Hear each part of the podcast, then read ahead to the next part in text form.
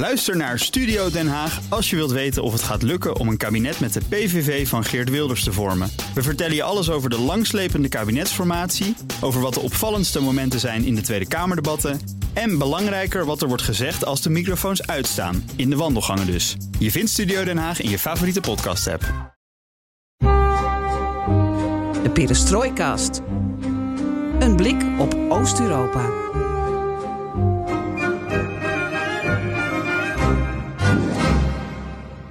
Ja, welkom bij BNR Perestroikast, aflevering 159. Niet in de studio van BNR, maar in de Bali in Amsterdam.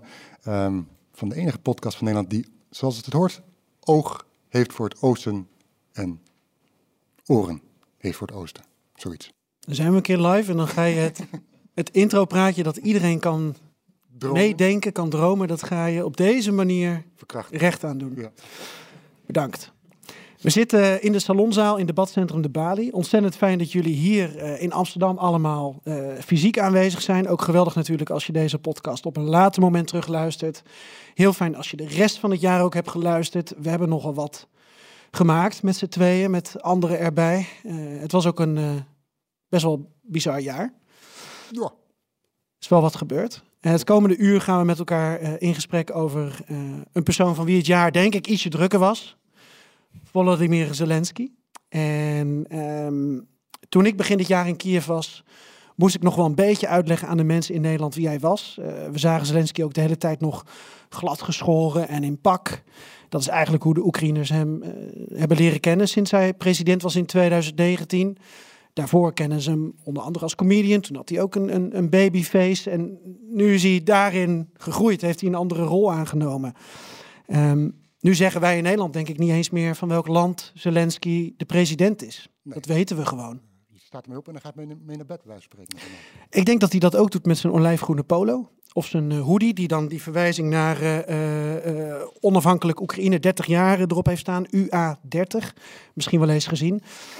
Maar goed, ja, die introductie, die, die is nu eigenlijk niet meer nodig. Nee, maar wie had tot 24 februari, tot, tot de oorlog begon, nog nooit van Zelensky gehoord? Of wist alleen van naam? Zodat we een beetje kunnen peilen hoe de kennis van de zaal is en of, de, of we ons niveau heel laag moeten inzetten of dat we toch een instapmodel kunnen gebruiken. Het zou kunnen dat ze gewoon een crash course Nog enkele afgelopen jaar eh, hebben gehad.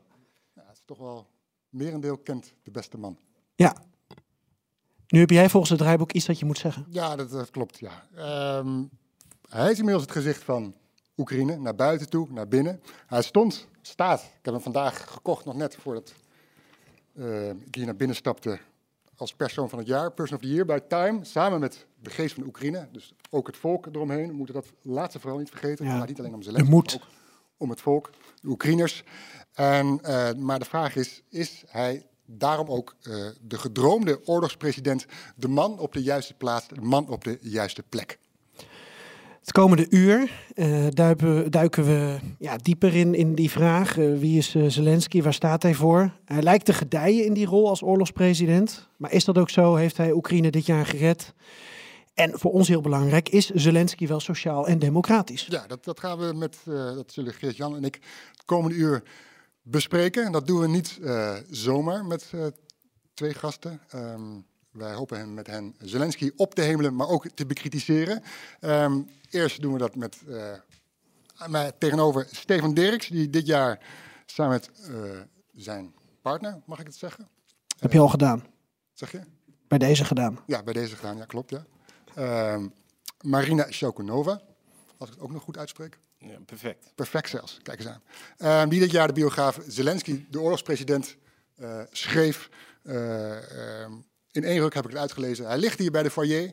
Als je, als je hem wil kopen, als je hem nog niet hebt, eh, sla je slag, zou ik zeggen. Kerst komt eraan, dus dat is een mooie gelegenheid. Ehm, dat doen we met Stefan Dirks.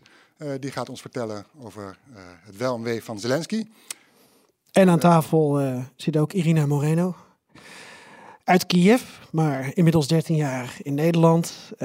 Bestuurder ook van de stichting Hart voor Oost-Europa. Ehm, je gaat ons hopelijk vertellen wat, wat Zelensky eh, ja, toch dit jaar ook eh, voor jou heeft betekend. eh, binnen jouw Oekraïnse familie en vriendenkring teweeg heeft gebracht. En straks komen we ook nog wel even te spreken over eh, ja, hoe wij elkaar hebben leren kennen dit jaar. En Ja. w- w- wat voor manier we contact hebben gehouden. Eh, misschien even ook een kort applausje voor de gasten, want het is toch geweldig dat ze er zijn. Zeker.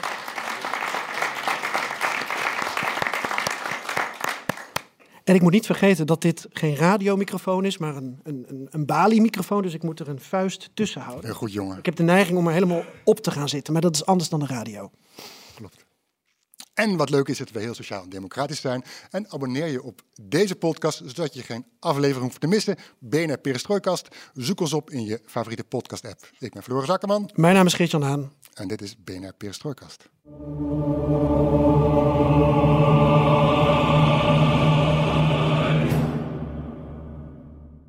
Dan een eh, nummertje dat we allemaal inmiddels eh, kennen.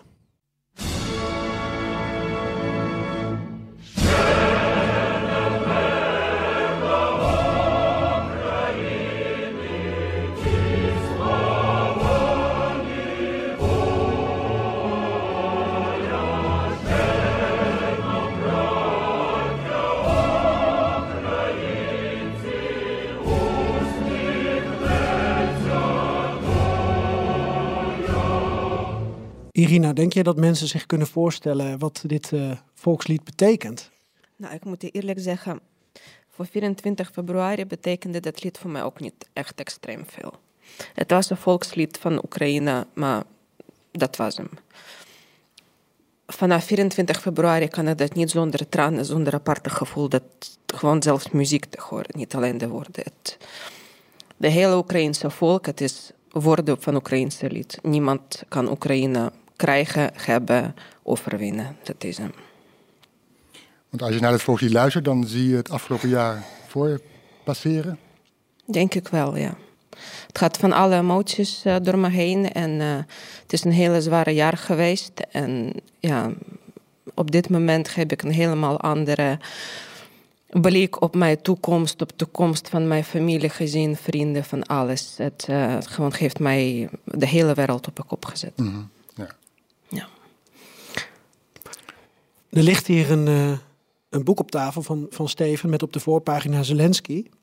En wij waren eigenlijk benieuwd, eh, eh, wanneer hoorde jij voor het eerst van het bestaan van Zelensky? Hoe ver ga je dan terug in je... Heel erg ver. Ja, ik, ik weet het eerlijk gezegd niet.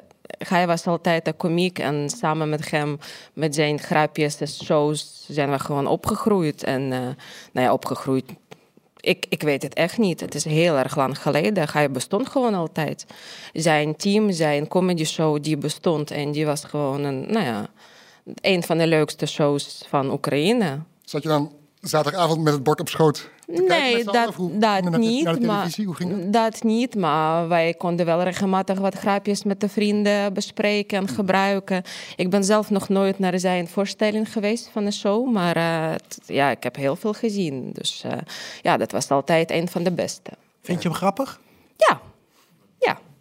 Ik vond, eh, ik vond zijn gezicht altijd voor 24 februari gewoon echt vrolijk. En zijn stem was altijd grappig. En ja, ja. Ja. ik kon wel lachen. En hij heeft, eh, dat lezen we dan ook in het boek van Steven onder andere, hij heeft heel Oekraïne eh ja, twintig jaar lang afgereisd. Hij, hij is overal geweest met die voorstellingen. Hij is ook in Rusland geweest. Maar met name Oekraïne heeft hij op die manier eh, heel goed leren kennen. Op een manier die andere presidenten misschien niet eens hebben leren kennen. Nee, nee, klopt. Hij is niet echt de gebruikelijke president, zal ik zeggen. Ja, ik, ik, ik, ik was heel erg verbaasd toen eh, hij presi- president was geworden. Mijn eigen moeder heeft eh, op hem gestemd. Nou ja, ik, ik geloofde nooit dat het gaat gebeuren. Maar met 75% winnen, het, eh, ja, dat was bizar. Ja. Een grap. ja, het was een grap, ja. Kun, ja. jij, kun jij om lachen? Of moet je dan toch Oekraïnse humor roots? Nee, het is eigenlijk best wel grappig. Het is, hij, het, kijk, hij maakt eh, politieke grappen. Dus heel veel van zijn grappen gaan over eh Oekraïnse politici. Dus daar moet je dan wel een beetje studie voor hebben gedaan eh, hè, om, om dat leuk te vinden. Maar ja, toen wij met dat boek bezig waren, hebben we dus heel veel ervan bekeken. En heel veel is ook echt heel erg leuk. En hij combineert dat eigenlijk, want het is niet een soort van extreem intellectuele humor alleen maar. Dus hij, hij, maakt, hij maakt politieke grappen. Maar hij maakt ook grappen die iedereen aanspreken. Dus het gaat ook over ruzie met de vrouw. En over de corrupte verkeersagent. En over situaties uit het dagelijkse leven. Dus, dus het- is eigenlijk ongelooflijk dat hij die twee dingen met elkaar weet te combineren. Een beetje bijna, een soort van André van Duin-achtige sketches met eh, hele intellectuele grappen. Dus hij, hij speelt een soort van totaal voetbal op het gebied van de humor. Ja. En ze was zo populair, ook in Rusland dus. eh, Hij was waanzinnig populair in Rusland. Ja, hij was een van de meest populaire artiesten daar. Hij heeft ook The Voice gepresenteerd één keer daar. Dus hij was daar ook een superster.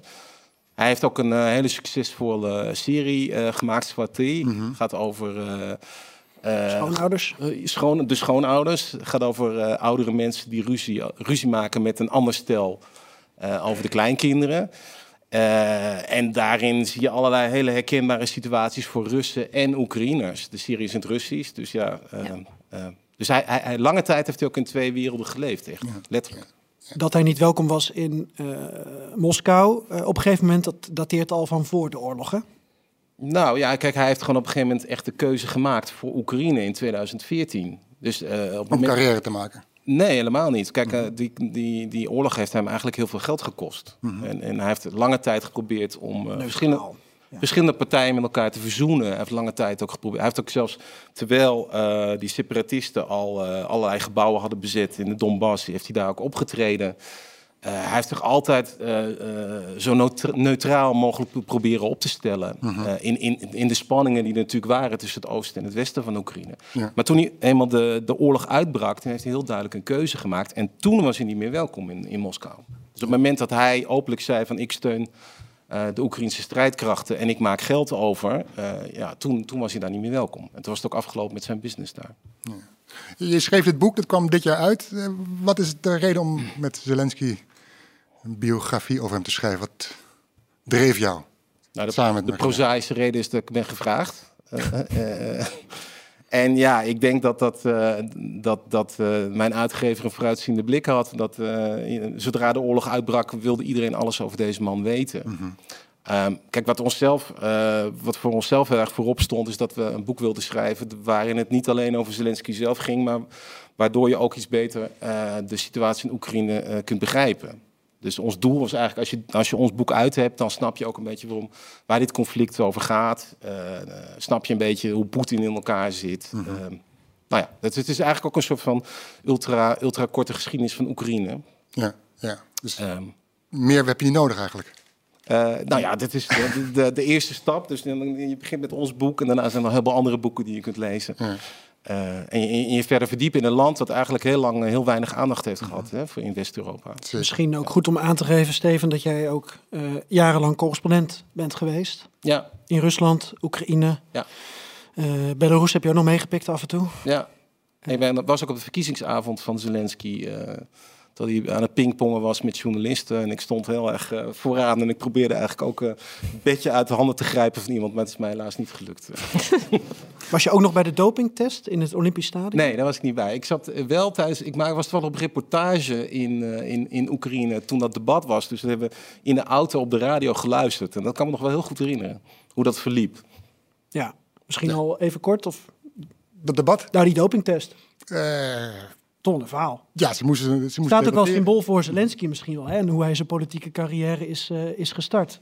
Nou ja, dat was het gekke van zijn, van zijn verkiezingscampagne. Is dat eh, Poroshenko die ging overal met iedereen in debat. En die voerde een klassieke, eh, klassieke verkiezingscampagne. Maar Zelensky wilde dat niet. Die wilde eigenlijk anders zijn dan alle andere politici. Zo afficheerde hij zich. Hij voerde een soort van hele gelikte campagne via sociale media. via TikTok. Dat bestond geloof ik nog net niet. Maar in eh, via allerlei filmpjes en zo. En hij weigerde eigenlijk in debat te gaan tot het moment dat dat niet meer kon. En toen kwam hij met een heel wild plan. Hij zei tegen Poroshenko, ik wil met jou debatteren in een stadion. Eh, Ja, dat was en- niet zomaar een stadion. was- niet zomaar is het het grootste stadion van Oekraïne. En daar ook 70.000 mensen in. weet Dat, is waanzinnig. Eh, en toen zei hij meteen bij, maar dan moeten we ook een dopingtest doen. En dat was eigenlijk een, een opmerking richting Poroshenko... die eh, hem probeerde weg te zetten als nou ja, een clown... maar ook een cocaïnegebruiker, eh, enzovoort, enzovoort. Dus toen is er, nou ja, dat, dat is denk ik geen enkele verkiezingscampagne voorgekomen. Nergens op de wereld dat de twee kandidaten in de tweede ronde... Hè, want de eerste ronde was toen al geweest... eh, voor draaiende camera's eh, bloed lieten afnemen om te kijken of ze doping gebruikten of drugs gebruikten. Ja. Ik weet nog, ik was in dat stadion in 2012, omdat daar de finale van het EK voetbal was. Daar Ja. het stadion voor gebouwd. Van bovenaf kon ik heel mooi zien hoe Spanje met 4-0 won van Italië. Eh, maar dat is toch anders dat je dan zeven jaar daarna eh, een soort politiek gevecht daar ziet. En eh, met de kennis van nu ook een heel belangrijk gevecht. Want we komen wellicht nog wel op de vraag uit of eh, dit Oekraïne met Poroshenko als president op dezelfde manier ja, nu deze strijd had gevoerd als met eh, Zelensky als president. Ja. Zullen we zien. Weet eigenlijk niet. Irina, ehm, even, even naar jij. Je hebt al een tipje van de sluier eh, gezegd. Even jouw situatie. Ehm, je woont dus in Nederland. Jouw familie woont, woonde in Oekraïne. Daar is een deel Ja.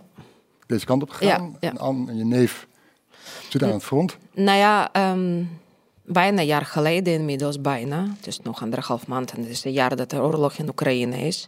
Wij zouden eigenlijk eh, eh, op vakantie moeten gaan naar Oekraïne met, met mijn gezin. Maar mijn man die was eh, nieuws aan het volgen en het kijken dat, ja, dat de troepen verzamelen eh, rond de grens en alles. Dus hij, hij zei, dat gaan wij niet doen. Nou ja, ik was helemaal van overtuigd. Ja, hoezo, dat gaat nooit gebeuren. Die twee landen kunnen nooit met elkaar in oorlog komen. Dus ik was van overtuigd dat het gewoon echt, eh, nou ja, gewoon even voor de show en voor de stress opbouwen en dat is hem. En 24e heeft hij mij, mij wakker gemaakt en zei, ja, dat is begonnen. Dus ja, ik begon gelijk mijn moeder, mijn oma te bellen. Oma lag te slapen en ze was wakker geworden van eh, ontploffingen in de buurt, want ze woont niet zo Ze ver woont, waar weg. woont ze? Ze woont eh, eh, in een klein dorpje bij Bila Tserkev. En daar zit de militaire, ja, ja, en daar zit een vliegveld, militaire basis. Nou, dus ze hoorde dit alles. En dat is vanaf dat moment eh, ben ik continu aan het bellen met alle vrienden, families. Eh, drie families hebben wij op, opgevangen bij ons in huis. Inmiddels zijn ze naar opvanglocaties verhuisd. Een van de families is de vrouw en de dochter van mijn neef. En hij zit dus op de front op dit moment.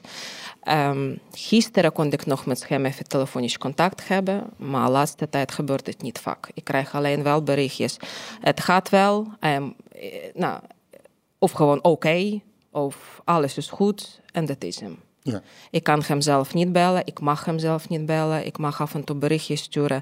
En hij geeft antwoord wanneer hij mag of tijd heeft of nou ja, noem maar wat. En hij zit vanaf dag één aan het front. Eh, hij is vandaag dag één aan het eh, vechten, niet op het front. Hij is sinds maand of twee volgens mij op het frontlijn, ja. Ja. En daarvoor was hij ergens in de buurt van Wit-Rusland grens. Maar ik weet nooit waar precies, want dat mag hij niet zeggen. Mhm. Ja. Ja. Ja, en zijn vrouw en de dochter in Nederland. Ja, ja het is dus, eh, ik leef nog steeds in 24 februari. Ja. Ja. ja. En je staat er ook mee op en je gaat mee naar bed. Ja. Ik mag van mijn eh, man heel beperkt eh, nieuws eh, kijken, lezen. Het wordt heel erg gecontroleerd. Hoe lang zit ik in de telefoon? Hoe, hoe doet hij dat? Pakt hij je telefoon af? Of? Nou ja, dat kan soms wel, ja. nou ja, want hij heeft gezien hoe dat met mij ging in het begin. De eerste drie maanden, dit is gewoon drie maanden van mijn leven weg. Die kan ik niet zo goed herinneren, nee. Dus op dit moment wordt het goed gecontroleerd hoe dat met mij gaat. En ja, ik krijg beperkt eh, wat te zien of te lezen. Of eh, ik hoor van hem wat ik mag op dat moment horen, ja. Eigenlijk heb je dus een hele lieve man. Ja, dat sowieso. Ja, ik eh, zou niet weten hoe ik dat anders moet doen, want dat ging echt niet goed. Nee, nee. Ik ben, ik ben in april was het bij jullie ook thuis geweest. En toen vierden jullie Pasen. En dat was zo hartelijk en zo ja, solidair. Er waren zoveel mensen. Ehm, er was een barbecue, want het was lekker weer. Ik kreeg eh, van jou allemaal zoetigheid mee, waar mijn vrouw dan weer niet bij, eh, blij mee was. Ehm, eh, maar het was wel heel lekker. En ik kan me heel goed voorstellen dat jullie zeker de eerste maanden mentaal gewoon in Oekraïne waren. Ja, klopt. Ik denk dat nog steeds. Ja. Wat minder dan in het begin, maar nog steeds. Ik word wakker, gelijk met de telefoon, mijn moeder appje sturen. Krijg ik reactie. Als ze krijgen één vinkje in WhatsApp te zien, dat betekent dat ze ergens in de schuilkelder zit. Ja. Ja, en dan is het eh, niet meer fijn. Mijn moeder, die werkt op Antonov fabriek. Deze fabriek die vliegtuigen maakt. En een van de grootste, Maria, die gebouwd was, ook door haar fabriek. Dus eh, het, kan, het kan makkelijk doel zijn voor de, voor de Russen om aan te vallen. En dat geeft me geen gerust gevoel. Nee. Maar ja, zij weigert om naar Nederland te komen. Zij weigert om thuis te blijven. Zij gaat gewoon naar haar werk. En uh, ja. Misschien moet je man eens bellen. Misschien dat ze dan. Uh, hm? Misschien moet je man eens bellen. Misschien dat ze dan Ik vraag mij af hoe ga je dat in het Nederlands met mijn moeder communiceren. Laten we even kijken naar, naar uh, als ik je mag onderbreken, een soort van. Even tweede deel. Zelensky, de, de gedroomde oorlogspresident. Als we daar diep op gaan induiken. Um, Geert-Jan, aan jou de vraag van mijn kant. Uh, dit jaar was je in Kiev. Uh, daar wil niet zeggen dat je sprak met Zelensky, maar daar heb je in ieder geval in actie gezien. En je wilde beginnen met een fragment van Hoekstra. De minister van Buitenlandse Zaken. Ik denk dat de mensen die hier aanwezig zijn uh, zo dadelijk wel een foto kunnen zien van uh, Zelensky met uh, Mark Rutte. En dat was in begin februari. En toen was, waren Rutte en Hoekstra daar, want toen ging het nog over cybersteun leveren aan Oekraïne en sturen we wel of niet helmen die kant op. Die fase zaten we toen nog in. En hier zie je hoe ik toch nog even de BDR-microfoon in beeld heb. Ja. En daar zie je Zelensky en Rutte. En dat bedoel ik met die foto. Zelensky als een kleine man naast de lange man Rutte, geschoren in pak zo anders dan het beeld dat je eigenlijk uh, sinds uh, 24 februari, of eigenlijk sinds maart van hem hebt. Want de filmpjes in die eerste week, de eerste twee dagen nam hij nog wel filmpjes op met stropdas. En daarna, dat zullen we straks ook zien, zien we hoe de filmpjes veranderden. En hoe het ook als PR werd gebruikt, zijn hele imago natuurlijk werd ingezet. Maar ik sprak toen uh, Hoekstra en Rutte. Uh, Zelensky kon je met alle Nederlandse journalisten één vraag aanstellen. Was toen al, werd hij gigantisch geleefd. Want in die ene week kwam Johnson op bezoek en Erdogan op bezoek. Dus de pers uh, kon je niet zoveel mee. Hij houdt sowieso niet zo van journalisten. dat heeft Steven ook prachtig beschreven in zijn boek. Um, Kuleba kon ik nog wel even spreken toen, minister van Buitenlandse Zaken. Maar wat mij opviel aan die persconferentie van Zelensky... dat was dus 2 of 3 februari... 2022, drie weken voordat de oorlog begon. Dat was dat hij eigenlijk veel drukker was met de handelsrelatie met Nederland dan met een oorlog. Hij had het over uh, IT, over landbouw, de economie van Oekraïne. er moet in geïnvesteerd worden. Het ging eigenlijk nog minder over die, die cybersteun en defensieve wapens uit zijn mond dan, dan uit de mond van Rutte of Hoekstra of in onze Tweede Kamer. Um, ik legde dan vervolgens dat voor aan Wopke Hoekstra, hoe hij dat dat, dat heeft ervaren. Hij was minister van Buitenlandse Zaken, toen nog maar net, maar hij was ook minister van Financiën geweest. En ik wil je iets laten horen over hoe hij toen luisterde naar die verschillende boodschappen van Zelensky. Wat ik eerder natuurlijk niet voor niks een dilemma heb genoemd, is aan de ene kant wil je, uh, wil je zeer alert zijn en hebben we grote zorgen over de situatie zoals die er is. Tegelijkertijd is wel belangrijk dat je in je eigen taal uh, niet onnodig bijdraagt aan de paniek, want dat gaat dan ten koste uh, van de stabiliteit hier, van de investeringen hier. en daar is men vanzelfsprekend vanuit de regering hier wel beducht voor. dat, dat je daardoor, en dat Rusland ook daardoor alleen al voor destabilisatie zou kunnen zorgen. Wat ik heel goed begrijp vanuit de regering hier, is dat men eh, ook wil voorkomen dat alleen al het, het, het praten uh, over eventuele rampzalige scenario's, uh, dat dat alleen al zal leiden tot economische instabiliteit, tot devaluatie van de munt, tot bedrijven die besluiten dan toch maar niet te investeren. want dan geef je daarmee onbedoeld de Russen misschien wel wat ze graag willen hebben. Ja, Steven Dirks, dit was volgens mij hetgeen waar Zelensky inderdaad mee bezig was met de economie ja. van Oekraïne overeind houden. Ja, Hoekstra is echt het beleid van Zelensky aan het uitleggen hier. Ja. Hij snapte het heel snel. Ja. Woordvoerder. Uh, ja, maar kijk, dit is, heeft Zelensky ook problemen opgeleverd daarna. Hè? Want uh, kijk, in feite was op de achtergrond waar de Amerikanen waren eigenlijk al ongeveer de datum van de invasie aan het voorspellen. En die waarschuwden uh, Zelensky en trouwens ook een NAVO-partners de hele tijd van jongens, het gaat echt gebeuren. En Zelensky die bleef dat maar ontkennen. Daar had hij ook een goede reden voor. Hij uh, was bang voor paniek en voor totale ineenstorting van het land. En iedereen, dat iedereen op de vlucht zou slaan, et cetera, et cetera. Maar het heeft ook wel het gevolg gehad dat de bevolking natuurlijk niet voorbereid was uh, op die inval. Uh, en er zijn daarna ook mensen die hebben gezegd: ja, kijk, het is ook jouw schuld dat uh, in, in, in Butsja zoveel slachtoffers zijn gevallen. Want we hadden moeten evacueren, we hadden allerlei dingen kunnen doen die we hebben nagelaten. En de, in de inval kwam toch onverwacht. Maar hoe dan? Hoe krijg je 40 miljoen mensen in ja, veilige haven? Nee, natuurlijk. Je hebt, dat is, en je weet, eh, bovendien viel Rusland van alle kanten binnen. Dus uh, ja, de vraag is, wat, wat, wat, hè, wat, hadden ze kunnen doen? Maar het is ontegenzeggelijk waar dat Zelensky tot het allerlaatste moment uh, eigenlijk ontkend heeft dat die oorlog eraan zat te komen. Terwijl hij heel goed wist dat het ieder moment kon gebeuren. Maar goed, je gaat toch ook geen paniek zaaien? Dan, dan, dat werkt toch ook niet dan? Dus je probeert... Nee. Maar Biden en ook de, Britten, die hadden op basis van hun inlichtingen... en die hadden ze ook gedeeld met Oekraïners... en op een gegeven moment ook met de pers natuurlijk... en werd de druk van het publieke opinie ook opgevoerd... om aan te geven, jongens, het kan zomaar misgaan. En uh, wat we denk ik niet moeten vergeten... is dat uh, in de zomer van 2021 uh, Afghanistan en Kabul... Uh, best wel wat discussie opleverde. Zo van hadden we dat niet kunnen zien aankomen. Ja, en nu werd door alles en iedereen open kaart gespeeld natuurlijk. Ja. Nou, daar zit ook heel iets anders achter, namelijk dat uh, duidelijk in uh, westerse hoofdsteden besloten is dat er anders wordt omgegaan met vertrouwelijke informatie. Vroeger werd dat allemaal niet naar buiten gebracht, maar sinds een aantal jaar eigenlijk al is er besluit genomen om daar gewoon actief over te communiceren. Over, nou ja, als er Russische spionnen bij de OPCW in de kraag worden gevat, om dat gewoon allemaal uit te leggen. Dus kan je misschien nog herinneren dat er ook in Nederland een persconferentie is geweest waarin allemaal documenten werden getoond nou, ik denk dat Biden ook geprobeerd heeft in de aanloop van de oorlog de plannen van Poetin stuk te maken door van tevoren te waarschuwen. Maar goed, dat heeft Poetin er niet van kunnen weerhouden. Maar op zich zat daar wel een idee achter. Maar Irina, kon jij, eh, als je eraan terugdenkt, kon jij je voorstellen dat, dat Rusland er echt uit was op een, een koep, op een staatsgreep, dat, dat, dat het Kremlin Zelensky wilde laten vermoorden? Ja, dat kan ik wel voorstellen, ja. Ja. Dat zeg je wel heel nuchter. Ja, dat is het gewoon zo. En uh, ik, van, voor, voor 24 februari geloofde ik niet dat zoiets kan gebeuren. Want ik dacht, ja, wij wonen in 2022, nou ja, 2022, dus dat is gewoon niet normaal wat de twee buurlanden kunnen doen. Maar op dit moment geloof ik wel, ja. ja. En ik ben echt mee eens dat hij kon dat voorkomen. Maar er werd toen wel over. Niet oh. oorlog voorkomen, maar hij kon wel in ieder geval uh, meer voorbereid zijn. Vooral voor die grens van uh, bij Tsjernobyl en zo. Wat had hij dan concreet kunnen doen? Nou ja, je kan meer troepen daar naartoe sturen. Je kan de, ze zijn nu bezig om met muren bouwen. Toen kon dat ook. Het stond gewoon open.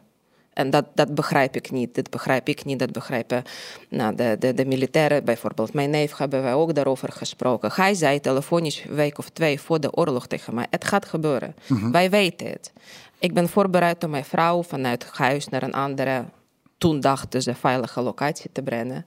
Ja, dus hij wist het. Iedereen wist het. In Nederland wisten wij. Ja, hij niet? Hoe kan dat? Is het iets wat, wat openlijk wordt besproken in Oekraïne? Wat debat is in, in, in het land, in het parlement? Ja.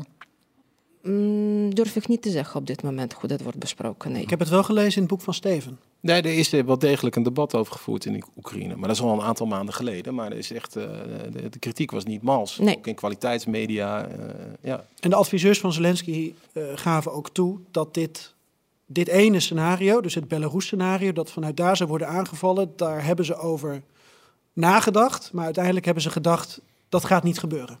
Ja, en toen gebeurde het toch? Ja, dat heeft uiteindelijk uh, ze bijna de kop gekost. Want uh, je moet niet vergeten dat de Russische Spetsnaz-commando's uh, waren vlakbij het president, presidentiële paleis. En het had zomaar kunnen gebeuren dat ze daadwerkelijk het paleis hadden veroverd en Zelensky hadden geliquideerd. Ja, en dan was er misschien toch en dan was misschien er, er, heel iets anders gebeurd en was toch misschien Oekraïne gevallen. Maar die opbouw... een enorm risico genomen daarmee. Ja, maar die opbouw van de troepen op de grens, dat kan je toch niet zeggen, dat bestaat niet. Het is gewoon enorm daar. Dus ja, hoe kan je zeggen dat het niks gaat gebeuren? Nee, of niet voorbereid zijn. En dan ook niet voorbereid op het eventuele scenario dat inderdaad uh, het presidentieel paleis wordt bestormd. Dat er honderden Tsjetsjenen klaarstaan om uh, de president te pakken. Ja. Uh, ja. Allemaal is het, verhaal, is het verhaal, klopt dat verhaal? Of is het ook een verhaal dat het team Zelensky graag naar buiten wil brengen? Dat verhaal dat van de saboteurs? Uh, nou ja, dat, dat, dat de Russen bij spreken op de drempel stonden van het paleis. Het is gewoon de, nou ja, een poging tot bestormen gedaan, toch? We hebben beelden gezien van Russische militaire voertuigen in buitenwijk Precies. van Kiev. Ja, in buitenwijk ja. van Kiev. Ja. Maar echt dat ze dusdanig dicht bij Zelensky stonden. Ja, daar, moeten, daar zijn we voor afhankelijk van bronnen rond Zelensky. Ja. Maar goed, dat, dat, dat Rusland dat probeerde, dat is duidelijk. Dat, en dat we er dichtbij waren, dat is ook duidelijk. Ja. Het lijkt ook niet gek dat ze de president willen pakken van het land, ze willen invallen. Dus, mm. uh. Hoe zat het eigenlijk met, met Zelensky voor die 24 februari? Hij, hij werd met overmacht ge, uh, gekozen in 2019 als pre tot president. Maar daarna ging het eigenlijk snel bergafwaarts met hem. Wat, wat was daar de, de reden van, Irina? Nou ja, ik denk dat hij was met overmacht gekozen omdat uh, het volk was moe van alle politieke mensen wat wij op dat moment hadden. Mm -hmm. Vanaf Sovjet-Unie dat Oekraïne onafhankelijk was, ja, het staat alleen maar hetzelfde poppetjes aan de macht, zeg maar.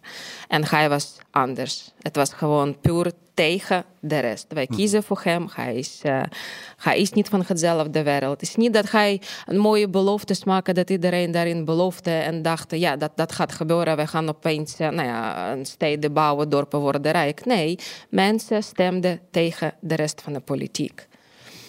En als je iemand aan de macht kiest, die, die is heel slim. Hij is heel slim. Hij is geen domme mens, zelfs dat hij gewoon komische, uh, als komiek was, zeg maar. Maar hij is een hele slimme persoon. Wat maar maakt hij hem is, zo slim? Hij heeft goed gestudeerd. Hij heeft echt, uh, het is echt een gewoon een slimme man. Maar hij heeft geen politieke achtergrond. En dat kan zijn dat het voor hem, zeg maar, het heeft het gekost dat het mensen in hem teleurgesteld waren. Dat, want hij was niet zo slim, bleek hij? Of, in de praktijk, Nee, of wat, wat, nee. wat- maar ja, hij, hij is niet de ene die alles mag beslissen. Dus de, de team naast hem beslist wat hij moest doen. En volk verwachtte wat anders van hem. Dat hij gaat een grote verandering brengen. Maar ja, dat Tegen gebeurde corruptie, niet. eh, Precies. Ja, precies.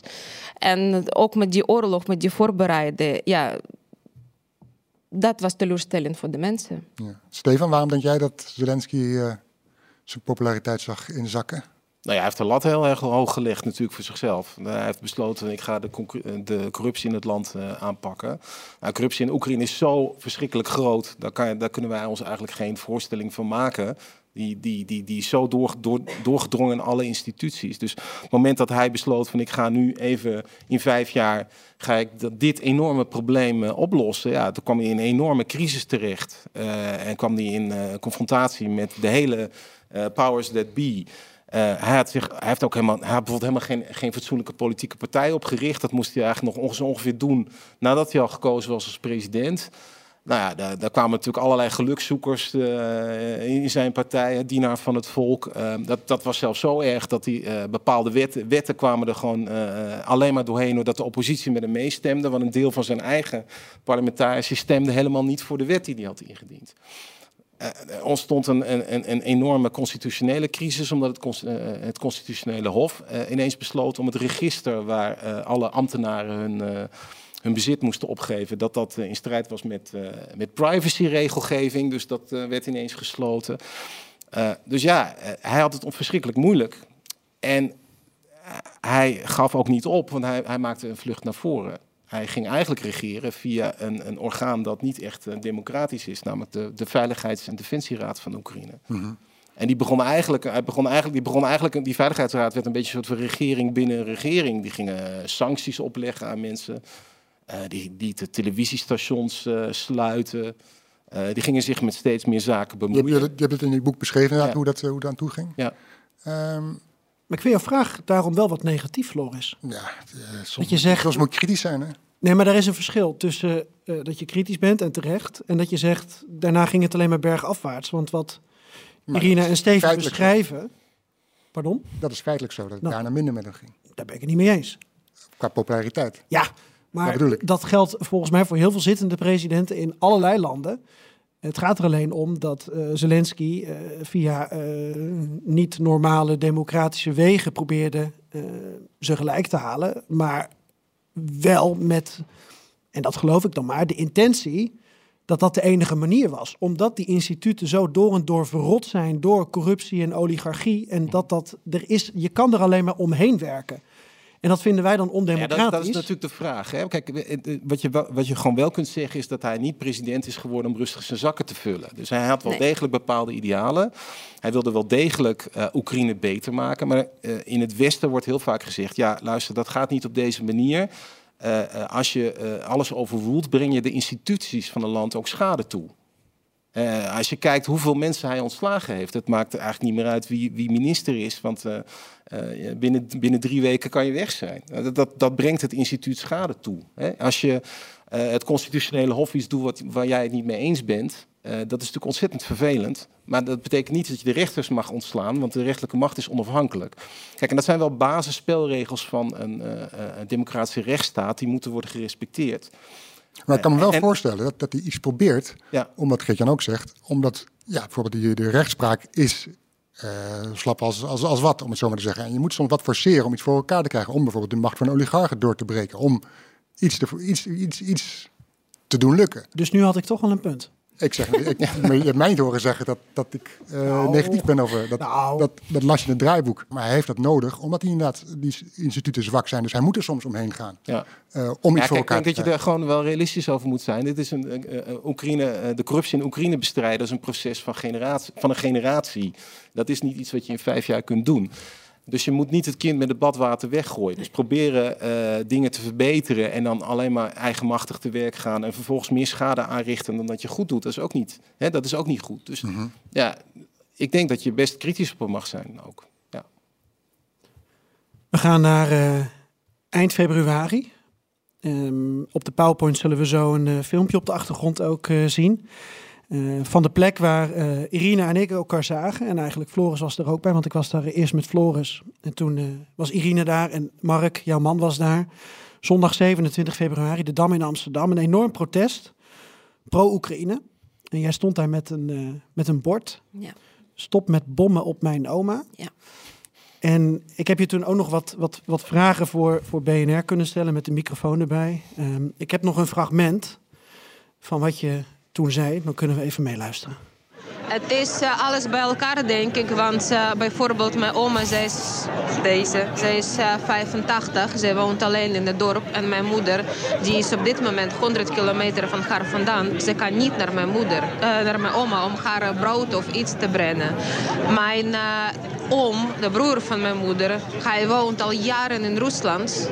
En de Rusland is de ene die ons heeft gebombardeerd. Dus Russen waar hij woont, hebben mijn oma gebombardeerd. Het is te niet te beseffen, niet te begrijpen. En het is verschrikkelijk. Mijn broer die staat op dit moment om Kiev te verdedigen.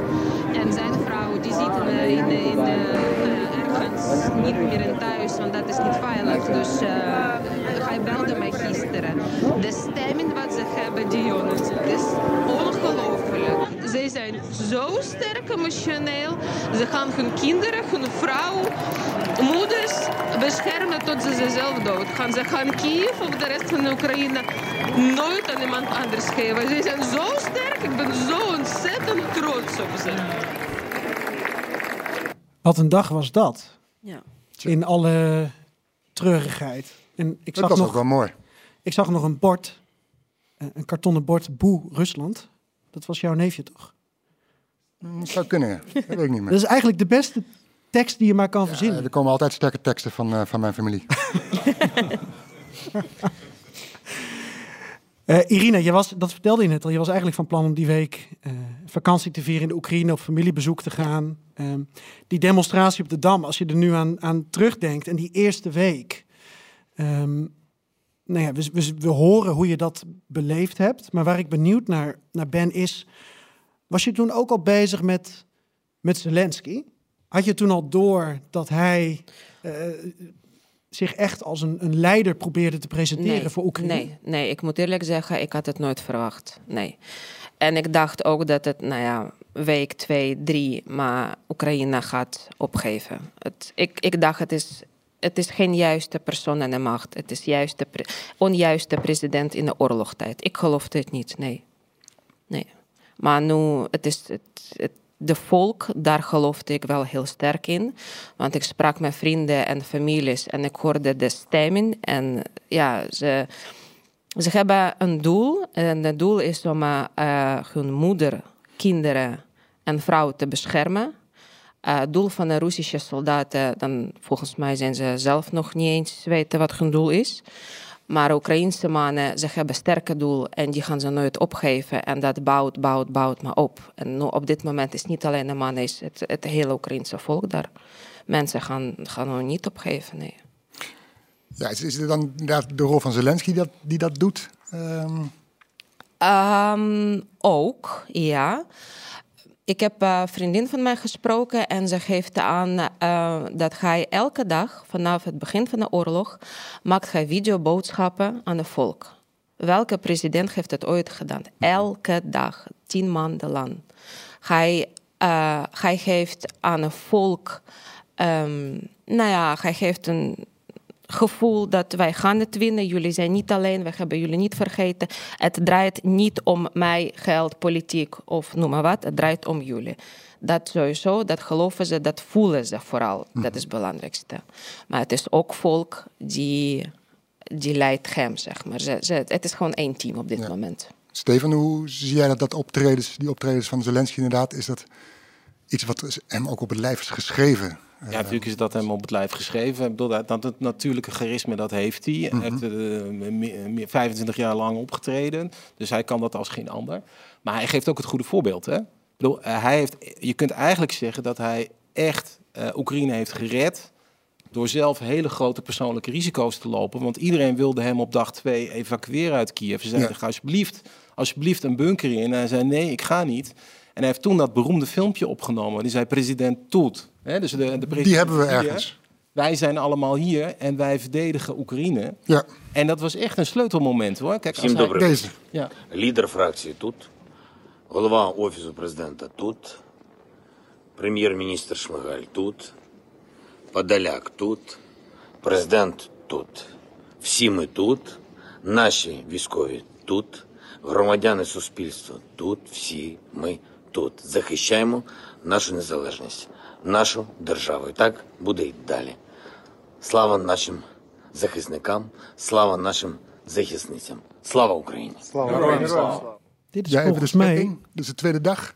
Dus Ja. dag 2. Ja. Dag twee. 25 februari. Volgens mij was dit ook voor eh Gorodetsky House, dus dat persgebouw, eh, waar je dus eh, drie weken geleden nog, eh, ja, drie weken daarvoor zag hoe Rutte en Zelensky naast elkaar Klopt. stonden in pak. En nu staan ze daar, waarbij je ook even goed moet kijken, is het nou premier Schmihal of is het toch Resnikov? Want die twee die lijken op elkaar, de minister van Defensie. Of is het Michel? Of is het de- Charles Michel, dat kan ook nog inderdaad. Of Floris Akkerman, hè? Eh, mochten ze nog willen. eventjes. Mochten ze willen. Eh, en en Schmihal probeerde volgens mij nog op zijn telefoon te laten zien La- welke tijd- datum tijd het was. en de datum, Ja. ja, ja, klopt. Maar dat was inderdaad de tweede oorlogsdag. De Russen die, eh, propageerden dat eh, de Zelensky gaat vluchten. Ja. Dus, dus hij moest iets op dat moment van, ik ben er nog, ik, eh, ik sta achter mijn volk, ik sta voor mijn volk. Dit is echt een sleutelmoment Ja. in de oorlog. Ja. Omdat hij niet is weggegaan en, en dit filmpje heeft opgenomen en iedereen heeft laten zien, ik ga niet. Eh, de volgende dag stonden er lange rijen eh, voor eh, de eh, bureaus waar eh, gewone burgers een Kalashnikov Ze eh, moesten mensen om zelfs gaan afwijzen, omdat het zoveel mensen stonden in de rij. Ja. Omdat ze willen gewoon de steden, de dorpen gaan beschermen. Dat is, dat Afgelopen jaar ben ik regelmatig dit oorlogsjaar in Oekraïne geweest. Daar heb ik meerdere mensen gesproken hierover. Die zeiden van, ja, ik, ik heb eigenlijk tegen Zelensky gestemd. Was totaal geen fan van hem. Maar dit moment, ja, dat is beslissend geweest voor die oorlog. En toen, vorige maand was, eh, heb ik een soldaat gesproken eh, tussen Mykolaiv en Gerson. Die zei ook, ja, als hij was gevlucht, dan waren we allemaal gevlucht. Maar doordat hij bleef, staan we hier nog. En, en dus dat is voor hem, ook, ook voor die soldaten. Ik weet niet hoe het voor jouw neef is, Irina, maar toch wel een moment van, ja, Nee, ik heb het eh, van, vanuit zijn kant, vanaf eh, eh, van, zeg maar frontlijn van, van zijn team, wat anders gehoord. Zij zijn niet echt blij mee met hem als president in de oorlog. Eh, ze zouden wel voor de Poroshenko liever kiezen. Volgens hun Poroshenko is echt een militaire persoon. Hij heeft natuurlijk ook eh, nou ja, wat eh, militaire spullen alvast ingekocht, die op dit moment Kiev beschermen. Eh, en volgens hun Zelensky doet het niet voldoende om een leger te steunen qua financieel. Nee. Ze krijgen wel op tijd salaris binnen, maar de rest moeten ze zelf betalen. ja, ook credits voor Poroshenko. Wat je regelmatig hoort, is dat hij eigenlijk Ja. dat leger heeft hervormd Ja. en, en, en, klaar heeft Maar ja, gemaakt voor het is, het is wat Rusland. hoe de militaire jongens naar kijken. Maar wij, zouden, wij weten niet hoe de Poroshenko zou zichzelf gedragen. Nee. Misschien vlucht hij gewoon de derde dag weg. Nou, Dat- onder, onder Poroshenko eh, is ook wel gezegd door militaire experts. eh, ja, prima wat hij heeft ingezet qua hervorming. Maar toen was er natuurlijk in de Donbass ook al oorlog. En de manier waarop toen gemobiliseerd werd. Ja, dan werden de Oekraïnse soldaten eigenlijk als ik zeg het even hard, eh, deels als kanonnenvoer die kant op gestuurd. Hoe het nu in elkaar steekt, ook met de steun vanuit het Westen. Er gaan heel veel Oekraïners natuurlijk bijvoorbeeld naar Groot-Brittannië, worden daar getraind. Maar ook onder generaal Zaluzhny en onder de, de, de structuur die met name is verbeterd. Dat zorgt ervoor dat het nu beter lijkt te kloppen dan uh, zes jaar terug. Poroshenko heeft dat wel in gang gezet. Alleen of hij uh, uh, ja, nou alles beter had gedaan, dat waag ik wel te betwijfelen. Want jij bent toen ook in het oosten geweest, Steven. Ja, ja. Um, ik, ja. Mag, ik kan me nog herinneren dat ik was in de buurt van Slo Sloviansk. en um, kregen we een tip binnen dat er ergens het Oekraïnse leger klem stond. En toen kwamen we een of ander dorpje binnengereden. En er zaten een paar hele sippe uh, dienstplichtige militairen op een, uh, op een uh, panzerwagen die het gewoon had opgegeven. Die was gewoon midden in het dorp, was die tot stilstand gekomen. er stonden allemaal dorpelingen omheen. Dat was een soort van standoff. Ja, dat beeld symboliseerde de, de, de, de, deplorabele staat waarin de Oekraïnse krijgsmacht zich toen bevond. Na jarenlang uh, legerover van de kas. en Poroshenko heeft daar toch uh, verandering in gebracht. En heeft ook het leger hervormd tot uh, een strijdmacht die ook werkt volgens moderne normen. En er worden nu NAVO-standaarden gebruikt. Dat wil ook zeggen, niet meer als Sovjet, dat alles van nee, hoog naar laag wordt, ja, maar ter plekke wordt... Autonomie. Dat zie je nu ook terug als je wordt... ziet hoe uh, Oekraïnse soldaten optreden, uh, hoe, ze ook, hoe ze met elkaar omgaan, is totaal anders dan uh, de Russische troepen, die nog, -hmm. waar dat nog echt de Sovjet-Unie heerst. Geen respect is voor het individu. Dat is in Oekraïne echt sterk verbeterd. Uh, maar Zelensky heeft, levert wel degelijk een hele belangrijke bijdrage. En dat is dat het is echt echt ook aan Zelensky te danken dat het Westen nog steeds zo achter het land staat. Want zonder westerse uh, steun in geld en wapens uh, was de oorlog al lang verloren. En dat is toch echt de verdienste van Zelensky, die dat steeds weer overal benadrukt. Dat pakt ons helemaal in. Ja, natuurlijk. Ja, Zelensky zeker. heeft een hele grote team die voor hem werkt, die, die, die, die alle teksten schrijft, alles, nou, de sfeer bouwt naast mm -hmm. hem. Maar hij leeft met Oekraïne samen. En je ziet die, zijn blik, zijn gezicht, dat kan je niet naspelen. Hij is een goede acteur, maar dat is gewoon echt zijn gevoelens. Hij, dat doet pijn voor hem en hij wil echt Oekraïne helpen. En daarom staat hij echt open tegen de rest van de, nou, van de, van de leiders open te praten, om hulp te vragen. Hij, hij kan hulp vragen. Hij denkt niet dat, ja dat is lager van, voor mij, zeg maar, om hulp te gaan hulp vragen van andere mensen. Nee, hij doet alles om, om Oekraïne te helpen. Ja, en dat, dat, ja, dat, je weet niet hoe de anderen zouden gedragen, maar hij doet het goed. Ja, we, hadden even in aanloop van het gesprek elkaar gesproken. Toen hadden we het over Zelensky. Maar je wilde ook toch ook benadrukken, ondanks wat Zelensky allemaal doet, dat het Oekraïnse volk Um, hij zou zonder Oekraïnse volk, zonder mensen die achter hem staan, zou het nooit lukken. Nee. nee dus het de volk, volk is, is, degene die -hmm. dat doet. De volk is degene die vecht, die gaat winnen en die eigenlijk persoon van het jaar moet zijn. -hmm. Het is van oude oma die uh, tomaatjes, potjes tomaatjes naar soldaten maakt omdat ze moeten wat eten, tot de mannen die, die, die staan op dit moment te vechten en nou ja, eigen leven voor Oekraïne geven. Ja. Dus allemaal in één. Wat wijs jij? En toch, en toch, op basis van het draaiboek, ja. wil ik iets aanstippen. Stip maar aan. Want het is denk ik eh, de interactie. Wat jij ook zegt, Irina. Het is het volk en Zelensky. En om een of andere reden past dat dit jaar. En uh, iets in september wat Zelensky zei. Ik zal het voordragen, want we hebben dit audiofragment volgens mij niet klaar. Nee, dat is, volgens mij is het alleen een Telegram-moment. Je bedoelt van het licht zonder... Uh, bis gazu, ja, was, bis was. Bis svitla, was, bis was. Bis vody. Dus. Voor de niet-Oekraïners. Zonder, zonder gas of...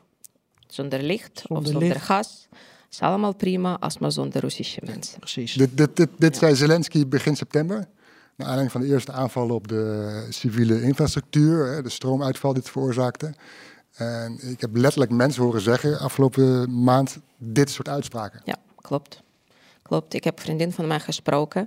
Zij woont op de negende verdieping. En ze zegt, nou ja, het enige wat ik erg vind is dat mijn boodschappen lopen met de trap naar boven moet ja. zonder lift. Want, uh, en voor de rest, uh, wij redden ons wel.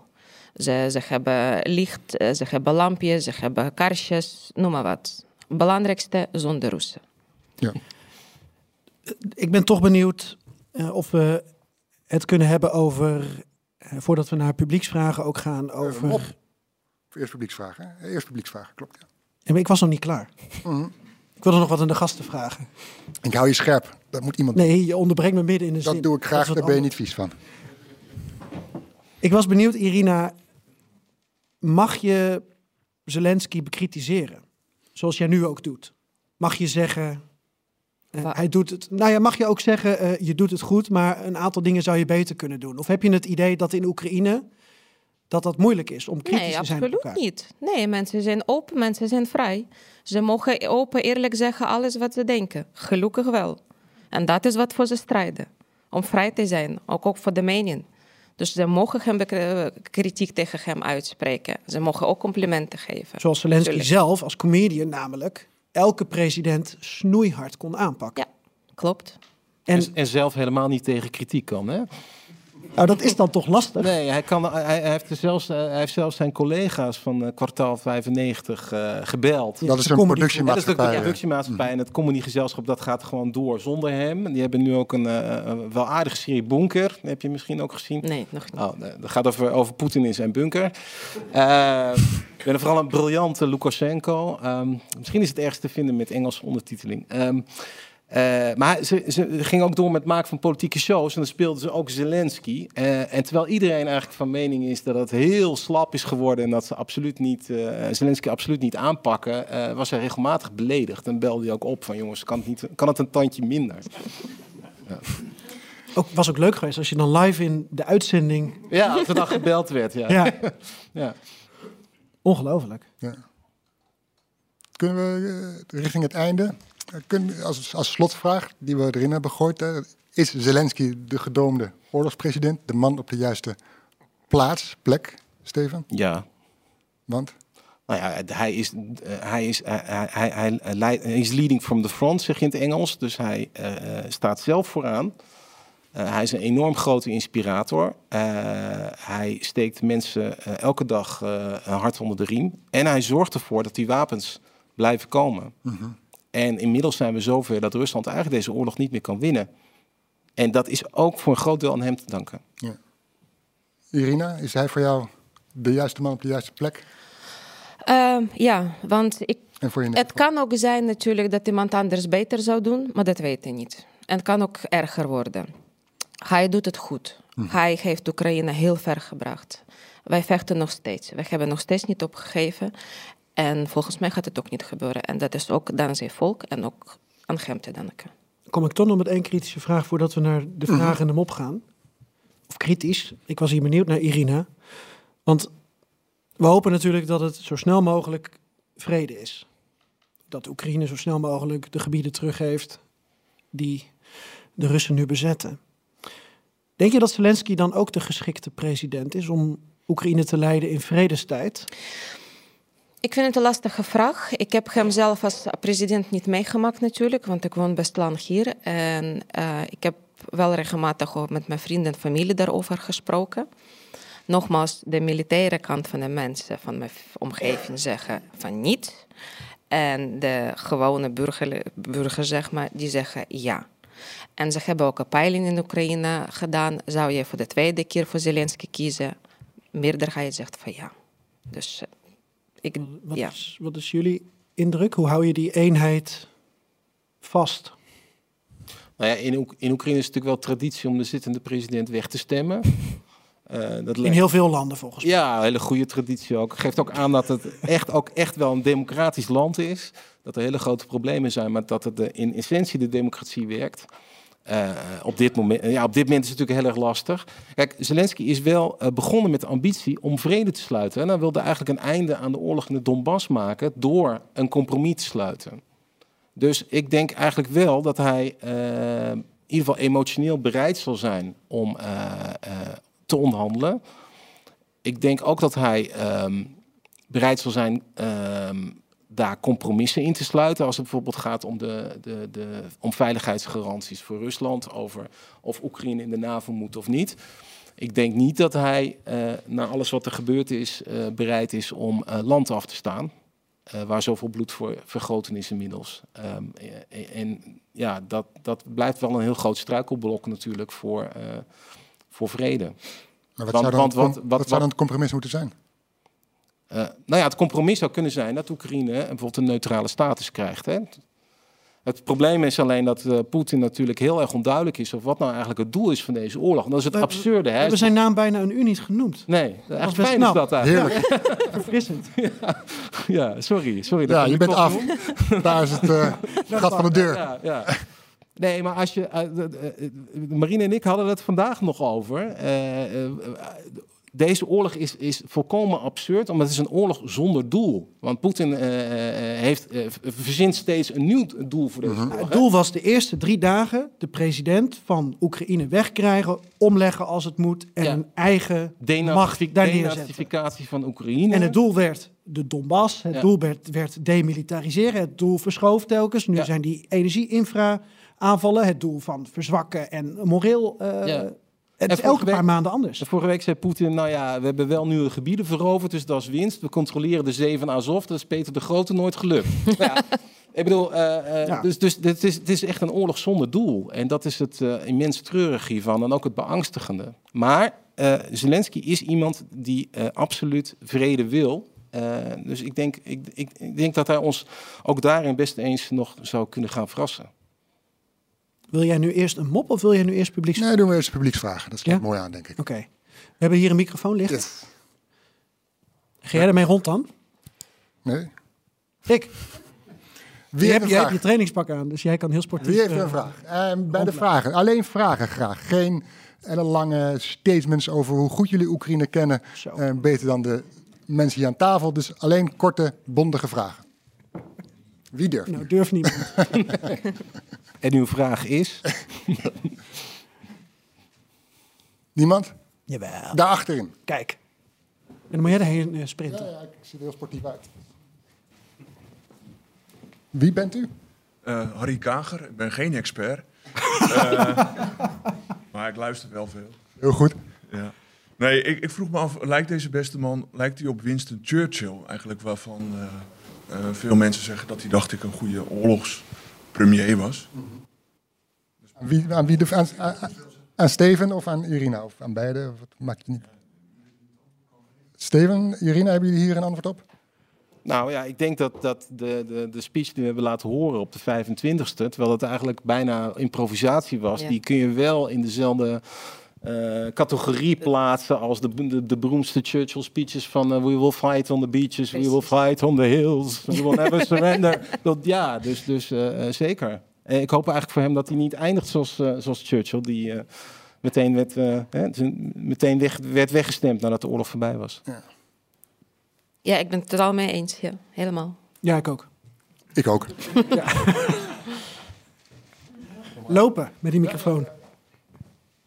Hoi. Ja, goeiedag, mijn naam is Mathieu. Ehm, ja, ik had een vraag over de stroming waar Zelensky nou eigenlijk bij hoort. Omdat de Oekraïnse politiek best wel bekend staat als een, politiek die niet echt een bepaalde stroming heeft. Zoals sociaaldemocratie of liberalisme. Partijen zijn toch best wel one-issue parties die dan op dat moment spelen. Eh, dus als Zelensky bij een bepaalde stroming zou horen zoals wij die kennen in Nederland, waar zou hij dan het beste passen? Ja, ik denk dat eh, Zelensky heeft echt geen idee bij welke stroming hij hoort. en zelfs, Kwartaal eh, 95. ja, zelfs zijn, zelfs zijn partij, Sluga Na- Narodu, eh, daar heeft men eigenlijk ook geen idee. Dat was zelfs, was zelfs zo erg dat in de eerste maanden nadat die partij was opgericht... en inmiddels ook al de meerderheid had in de Verkhovna Rada, het Oekraïnse parlement... De, de voorzitter bekend maakte dat het nog een soort richtingenstrijd was... en dat er mensen waren die waren toch meer eh, de li- liberale ideeën eh, eh, aangehangen... en andere mensen waren toch meer socialisten. Dus daar waren ze nog niet helemaal uit. Het begon eigenlijk wat meer eh, libertarisch, dus eigenlijk zo vrij mogelijk Ja. in alles. Ja. En dat betekende in het geval van Zelensky, denk ik dus ook eh, overal omheen werken. Want ja, dat is Ja. zo vrij als ik kan zijn. Nou ja, hij heeft, hij heeft ooit wel, hij heeft, hij houdt, vaak Ronald Reagan aan. Natuurlijk omdat, ook omdat dat een, een acteur is die president is geworden.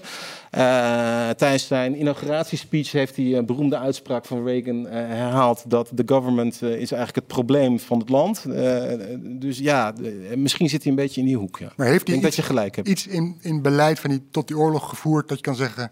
Nou ja, dat was sociaal, dat, daar heeft hij een wet doorheen gebracht of iets dergelijks. Economisch gericht. Ja. in bijna alles Ja, ik, vind wat het moeilijk, om- ik vind het moeilijk om hem daarin te plaatsen. Ik ook. Ik denk dat het echt zelf niet helemaal weet.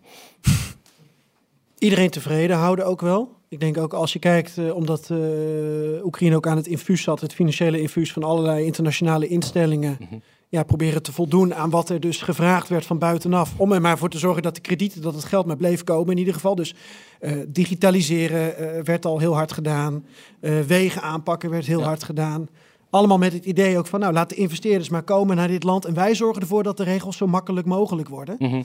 uh, wat jij ook hebt geschetst, wat uh, in een, een land uh, met al die oligarchen en bepaalde corruptiekenmerken in, in haarvaten natuurlijk super moeilijk is. Nou ja, de Oekraïnse politiek gaat, is natuurlijk heel lang niet, of eigenlijk helemaal niet gegaan over uh, uh, politieke ideeën nee. als, als socialisme, liberalisme. Ik bedoel, het, uh, voor een groot deel is de politiek geprivatiseerd. Dus de oligarchen die hebben gewoon eigenlijk complete partijen overgenomen. Dus het gewoon, eigenlijk zijn die bezig met het uitvechten van hun eigen belangen.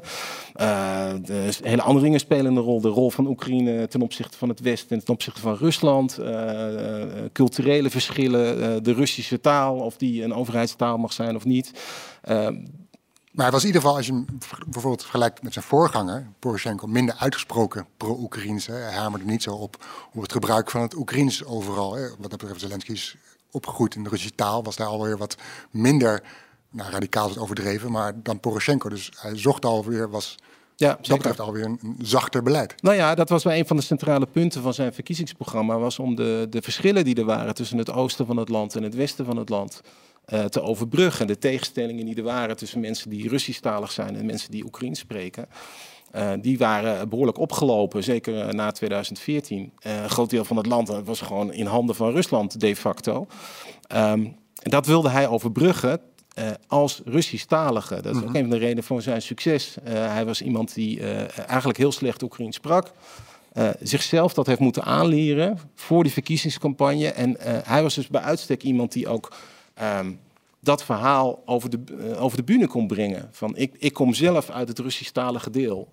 maar ik kies toch voor Oekraïne. Dus Oekraïners zijn niet alleen mensen uit Lviv die alleen maar Oekraïens spreken. Dat zijn ook mensen in de Donbass die Russisch spreken. Ja. Dat, dat ja. trok hem ook aan? Ja. ja, klopt. Ik spreek zelf Russisch. Ik ben opgegroeid met Russische taal. Ik spreek ook Oekraïens. Tegen mijn dochter spreek ik Russisch nog steeds. -hmm. Ja, dat, die, dat gewoon hoe wij opgegroeid zijn. Het zijn twee talen die jij als een moedertaal kan beschrijven. Het wordt soms te veel als een strijd neergezet.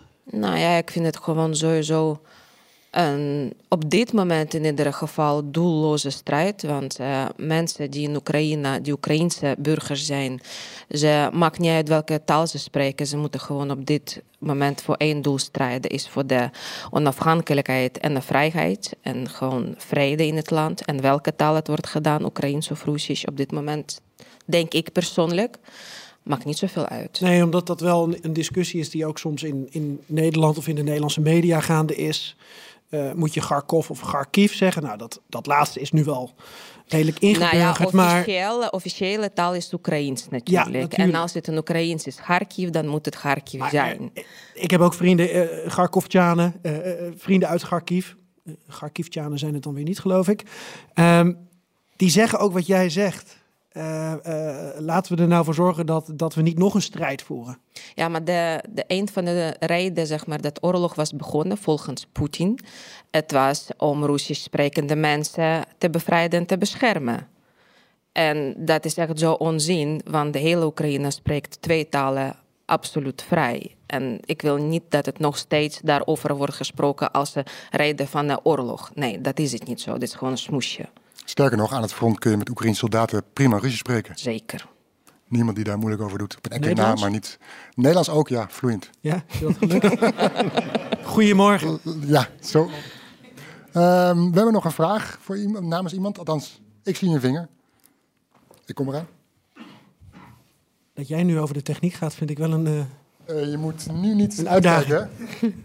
Wie bent u? Uh, ik ben uh, Erik Schut en ik ben een uh, liefhebber van de podcasten van BNR en podcasten over ge geopolitiek in het algemeen. Ja, dan moet u haar bedanken. Zo, Wendy van BNR, die is mevrouw podcast, die is helemaal blij nu. ja, nee, het is hartstikke goed allemaal. Um, um, wat ik me afvraag is van de grenzen in het verleden ja, zijn op een gegeven moment getrokken op, op, om een bepaalde reden. Um, ja, voor mijn gevoel is uh, het um, oosten van um, Oekraïne een gebied waar eh, een aantal eh, mensen wonen die zich Russisch voelen. Tenminste, dat is wat Poetin eh, beweert.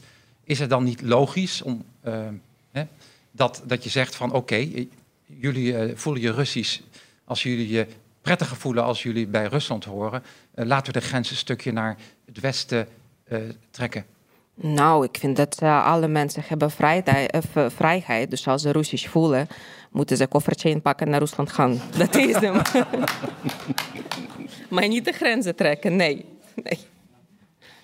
Nou ja, valt ook wel iets over te zeggen. Hoor. Ik bedoel, ten eerste is, is het, zeg maar, het conflict tussen Russisch-taligen en Oekraïnstaligen is... Kijk, die spanning is wel degelijk, was er wel degelijk, maar het is ook voor een heel groot gedeelte is het kunstmatig. Het is opgeklopt. Rusland heeft dat echt proberen uit te spelen. Um, nou ja, en inmiddels weten we ook dat het Poetin helemaal niet te doen is om de bevrijding van eh, arme mensen in de Donbass. Eh, hij wil de controle over de zee van Azov en hij wil andere En gebieden. de weg naar de Krim, gewoon de open weg naar de Krim. Ja, en Die hij- brug is niet voldoende. Hij geeft water en gewoon op de, gren, de, op, de, op de grond, zeg maar, de weg naar de Krim. Dat is het doel. En niet de rest van wat hij vertelt. Ik denk dat het nog erger is, want hij heeft een, een beroemd eh, essay geschreven. En Poetin houdt zich ook bezig met geschiedenis de laatste tijd. En daar, daar houdt hij uit, uit zijn eigen re- eh, revisionistische blik daarop. De zomer van 2021 doe jij op. Ja, hij heeft een heel lang, eh, bijna on- eh, nog een onleesbaar stuk geschreven, waar je dan toch doorheen moet, helaas. Over, eh, over Rusland en Oekraïne. En daar Hoeft niet, je kan ook Nee. voetbal gaan kijken of zo. Nou, heel kort samengevat, gevat, Poetin erkent helemaal niet dat er zoiets is als een Oekraïnse natie. En hij ontkent gewoon het bestaansrecht van Oekraïne als staat. Eh, dus ja, dat, dat is natuurlijk het echte onderliggende doel. Is dat Poetin zich niet neerlegt bij eh, de, de erfenis van eh, de Sovjet-Unie met, een, met onafhankelijke staten. En hij zal daar steeds aan blijven rommelen. Hij zal zich daar nooit bij neerleggen. Dus na Oekraïne kan het ook er- ergens anders gebeuren. Ja. En dat gebeurt wordt al ergens anders.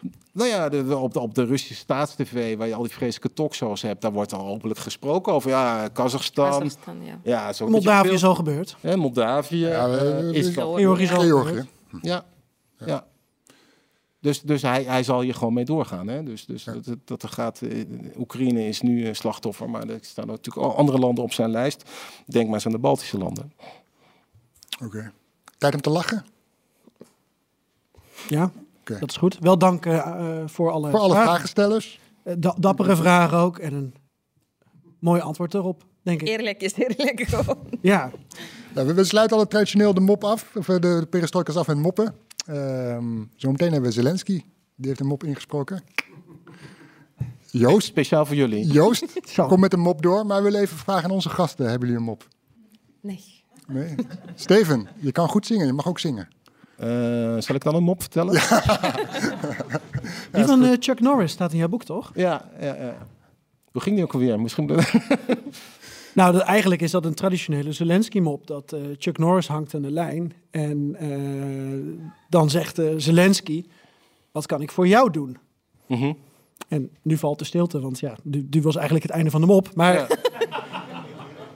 Daarom hebben we andere mensen daarvoor. Maar het gaat erom, eh, als iemand met verstand heeft van eh, vechten zich meldt... Ja, eh, dan denk je als president, dan omarm je die hulp. Maar Zelensky zegt dan, kan ik voor jou iets betekenen? Dat is eigenlijk wat hij constant ook wil uitstralen. Ja. Misschien heb jij hem leuker opgeschreven. Ehm, weet ik eigenlijk niet meer. Nee, ik ook niet. Maar Nee, dat, het, dat, dat zijn collega Olena Kravits eh, dat eh, voor me heeft gemaakt. Het is een soort van meme is het. Hè? Dus ze zijn, eh, Schrijft Olena Zelenska trouwens ook moppen? Of? Ja, die eh, werkt in de productiemaatschappij. Ja. Die schrijft ook teksten, ja. Zeker. Ik zag haar dinsdag in Parijs. Oh, En eh, ze heeft een hele... wat leuk voor je. Ja, we hebben gelachen. Nee, ze was daar op een internationale donorconferentie, uitgenodigd door eh, Macron. En eh, zij moest natuurlijk ook enorm wennen aan die, die rol die ze nu eh, vervult. Ze is niet alleen First Lady, maar ook nog ja, First Lady in een, eh, in een oorlog. eh, Mhm. met, eh, met kinderen die eh, eigenlijk eh, hun vader al, eh, al heel lang moesten, moesten missen, omdat hij zo druk was met werk. Dus Ja. ja, die hele familie is, eh, is ook alweer een Er is een verhaal. leuk verhaal ook over hoe eh, Zelensky Olena heeft versierd. Ken je dat? Nee. Misschien mag ik dat vertellen in plaats van de mop? Van, ja, de is mop. goed. Is goed. Zingend. Romantiek in de perestrojkas, dat hebben we nog niet vaak gehad. Dus ga je gang. Nou ja, de- de Zelensky, eh, dat speelt zich af in Krivirich. eh Krivirich eh, dat is een, een, een, een, een, nou ja, ik durf, ik durf hier eigenlijk aan tafel niet te zeggen dat het een treurige stad is, maar... Geen romantische plek. Het centrum, Nee. het, het centrum is heel leuk. Het is niet, ja? Ja, ja, jij bent er nu geweest. Verrassend. Ja, ja. goed. Maar ja, het, is, het is niet het Parijs van Oekraïne, zou ik maar Heerlijk. zeggen. Maar ehm, Eh, Zelensky had eh, al langer een oogje op Olena en die probeerde eigenlijk aan haar telefoonnummer te komen. En toen zag hij haar een keertje lo- eh, lopen met een videocassette, want iedereen keek toen nog gewoon VS videocassettes met de film Basic Instinct. Van Rutger Hauer. Ja, ik heb het gelezen in je boek, dus ik lach niet, want ik ken het verhaal al. Maar ga door. En toen zei hij tegen Olena, oh Olena, die film heb ik altijd al een keer willen zien. Kan ik die niet van je lenen? En zei Olena, ja, oké, dat is goed. Maar ja, dan, hoe, ga, hoe, hoe breng ik die dan terug? Hè? Mag ik dan ook je telefoonnummer? Dus zo heeft hij haar weten te versieren. En dat was een grove leugen, want eh, Zelensky heeft alle films. Het is een totale filmfanaat. En hij had eh Basic Instinct een keer of 15 gezien. Dit is nog beter dan een mop. Wel goed verteld. Ja, Wat een goed daarom om klinkt als een mop, ja. Ja. Ja, overigens heeft Olena probeerde het ook nog, wilde daarna ook nog uitmaken met hem. Ah, je bent op dreef, ga door. Ja, en toen eh, eh, zei ja, ze eigenlijk was ze verliefd op iemand anders. En toen heeft eh, Zelensky haar gebeld en haar ervan weten te overtuigen dat ze toch erg veel zou mislopen. Nou. En dat is, dat is ontzettend komisch, want dat zit, dat zit, eh, ze heeft dat ook een keer verteld in een eh, documentaire over kwartaal 95. En toen keek ze eigenlijk heel sip en toen zei ze ja. Als, eh, eh, eh, als Vova iets wil, dan is hij er niet van af te brengen. Dus ze keek een beetje zo zo van ja, ik, ik, ik kon niet weg. Ja, maar dat is de goede. Hij wil vrijheid voor Oekraïne. Dus eh het volgende doel voor hem. Nou, nu komen we op het moeilijkste punt van het programma aan. Mhm. Eh, geven we de voorkeur aan de mop van Joost of de mop van Zelensky? We hebben beide. Met wie wil je beginnen? Ja, we bellen Joost. Kan Joost ook naar de mop van Zelensky luisteren? Oh, maar als je Joost gaat bellen, dan kunnen we intussen beter even luisteren naar die mop. Want dat duurt nog even, denk ik. Nee, hangt. eh, Hangt hij? ja, ja, als goed is wel. We bellen hem via WhatsApp en dan houden we hem tegen de microfoon aan volgens. Maar ik moet er wel hard zetten, hè? Op de speaker. Joost? Hallo, met Joost. Hallo Joost. De, eh, je bent live in de uitzending van de enige echte, de beste podcast van Nederland. En eh, hier aan tafel zit eh jou alom bekend Steven Dirks en Irina Moreno. We hebben zo even een uur lang gesproken over Zelensky.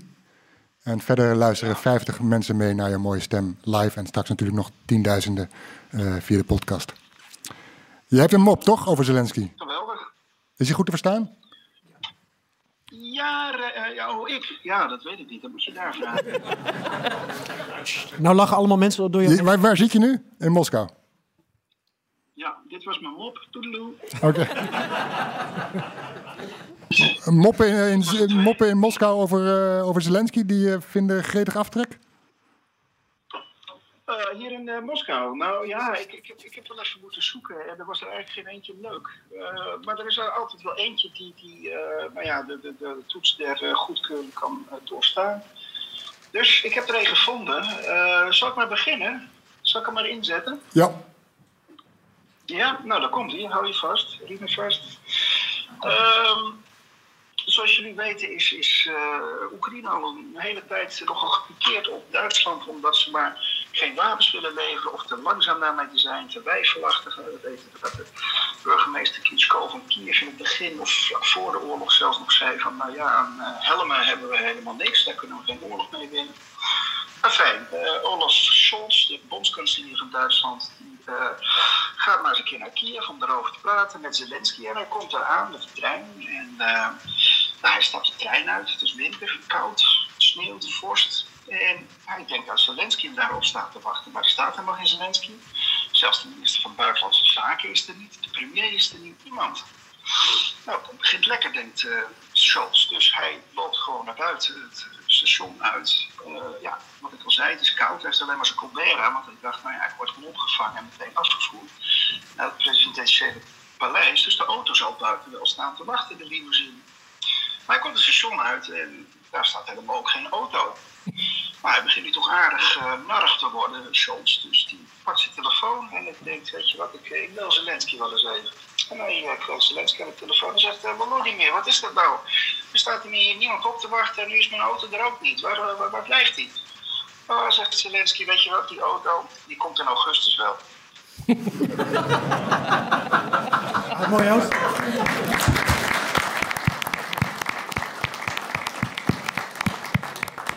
Ja, kijk eens, de meester wordt eh, terecht eh, Begrepen. Voor, ge- voor geklapt. Mooi Joost, we, we begrepen hem. Of thans, Geert-Jan en ik deden in het bijzijn van anderen in ieder geval alsof. Ja.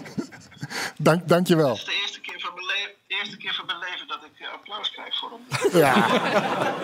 Dat is toch mooi? Hoe, hoe hoger kun je niet reiken momenteel? Ik, eh, ik, ik, ik ben in de hemel. Dat is goed. Luister je ook nog mee naar de mop van Zelensky? Nou, die is in het Oekraïens, maar... Zeg je? Eh, die heb ik niet al. Die ken ik al. Die heb ik al gezien. Ah ja. Hang- Hangen we op? Ja, ik moet zo de deur uit, dus eh, ik, eh, ik ga er vandoor. Wat ga je doen? Eh, mm, ik ga iemand even afhalen. Dat is goed. Veel plezier. Dankjewel, hè. Namens iedereen. Joe. Aju. Doei. Nou, Mooi. fijn dat hij erbij was. Zeker. Zelensky, Zelensky. in het Oekraïens? Ja, maar als het goed is, Engelse ondertiteling bij. Oh, dus dan moet ik niet de audio instarten, maar dan hebben we Een gewoon filmpje, we een hebben een filmpje. Oké, oké, dan... eh, Toch? Ja, dat is Joost. Dat is Joost. Kijk, daar heb je Rutte. Rutte. en de- Два одесита, два одеських єврея, і вони зустрічаються. і Один іншому каже, що говорить, ну що, ну що, ну як там ситуація, що там говорять? Говорить, ну що говорять, говорять, що війна, війна, що за війна? Росія воює з НАТО. Тут серйозно? Да, да, війна. Росія воює з НАТО. І що, як там? Ну як там що? Ну, росіяни що, 70 тисяч військових загинуло, всі ракети майже витратили вони. Багато техніки поламано, підірвано, поламано. От така ситуація. Говорять, а що НАТО? Ну що НАТО? НАТО ще не під'їхало.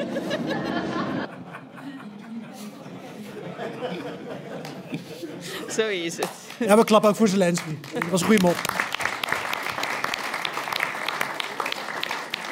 Dit is uit de, het interview met David Letterman, dat nu ook op eh, Netflix eh, staat.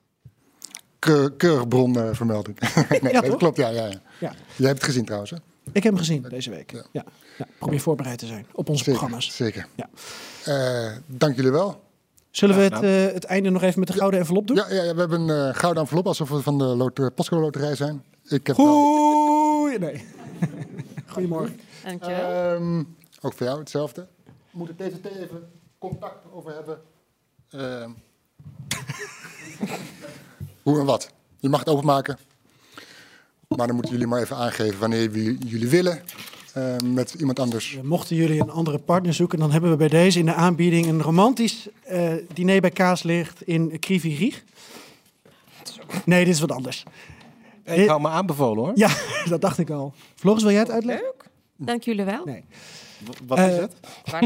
Dit is het. eh we hebben het veel in eh, de Perestroikast de afgelopen drie jaar eigenlijk al gehad over eh, het achtste leven van Nino Haratischvili. En eh, zij heeft ook een eh, toneelstuk. Dat is nu gemaakt van, of daar wordt nu aan gewerkt, van dat eh, beroemde boek.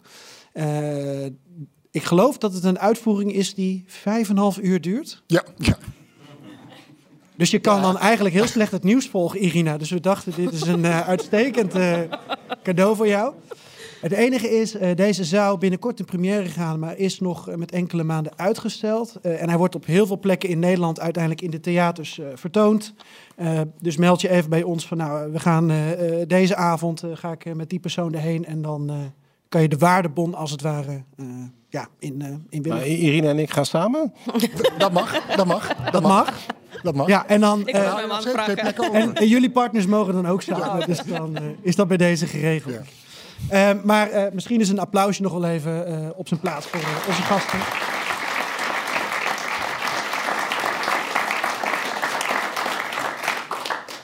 Want dit was eh, de live eh, opname van de Perestroikas vanuit de salonzaal in de Bali. Het is echt een prachtige zaal. Het is echt alsof ik in een salon zit. Ja, en nu reageer jij nooit. Dus dan voel ik me zo eenzaam in dat ik ook een beetje een soort eh, show ervan Je probeer wilde te ruimte maken. vullen inderdaad. Maar jij ook dan maar bedankt. Jullie bedankt. En iedereen bedankt voor het komen. Oké. Geert-Jan bedankt. Graag gedaan.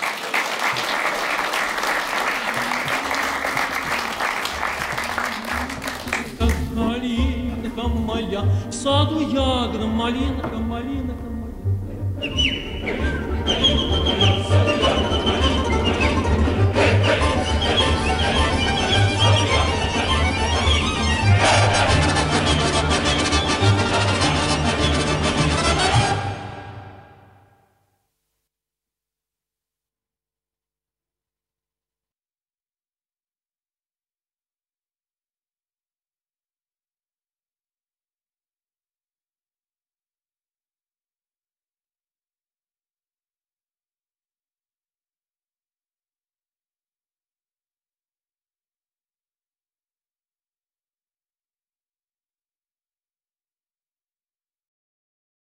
Ook Diana Matroos vind je in de BNR-app. Ja, inderdaad. Je kunt live naar mij luisteren tijdens de Big Five. Ook handig in de BNR-app. Breaking nieuwsmeldingen, maar ook het allerlaatste zakelijke nieuws. En je vindt in de app alle BNR-podcasts, waaronder Wetenschap Vandaag. Download nu de gratis BNR-app en blijf scherp.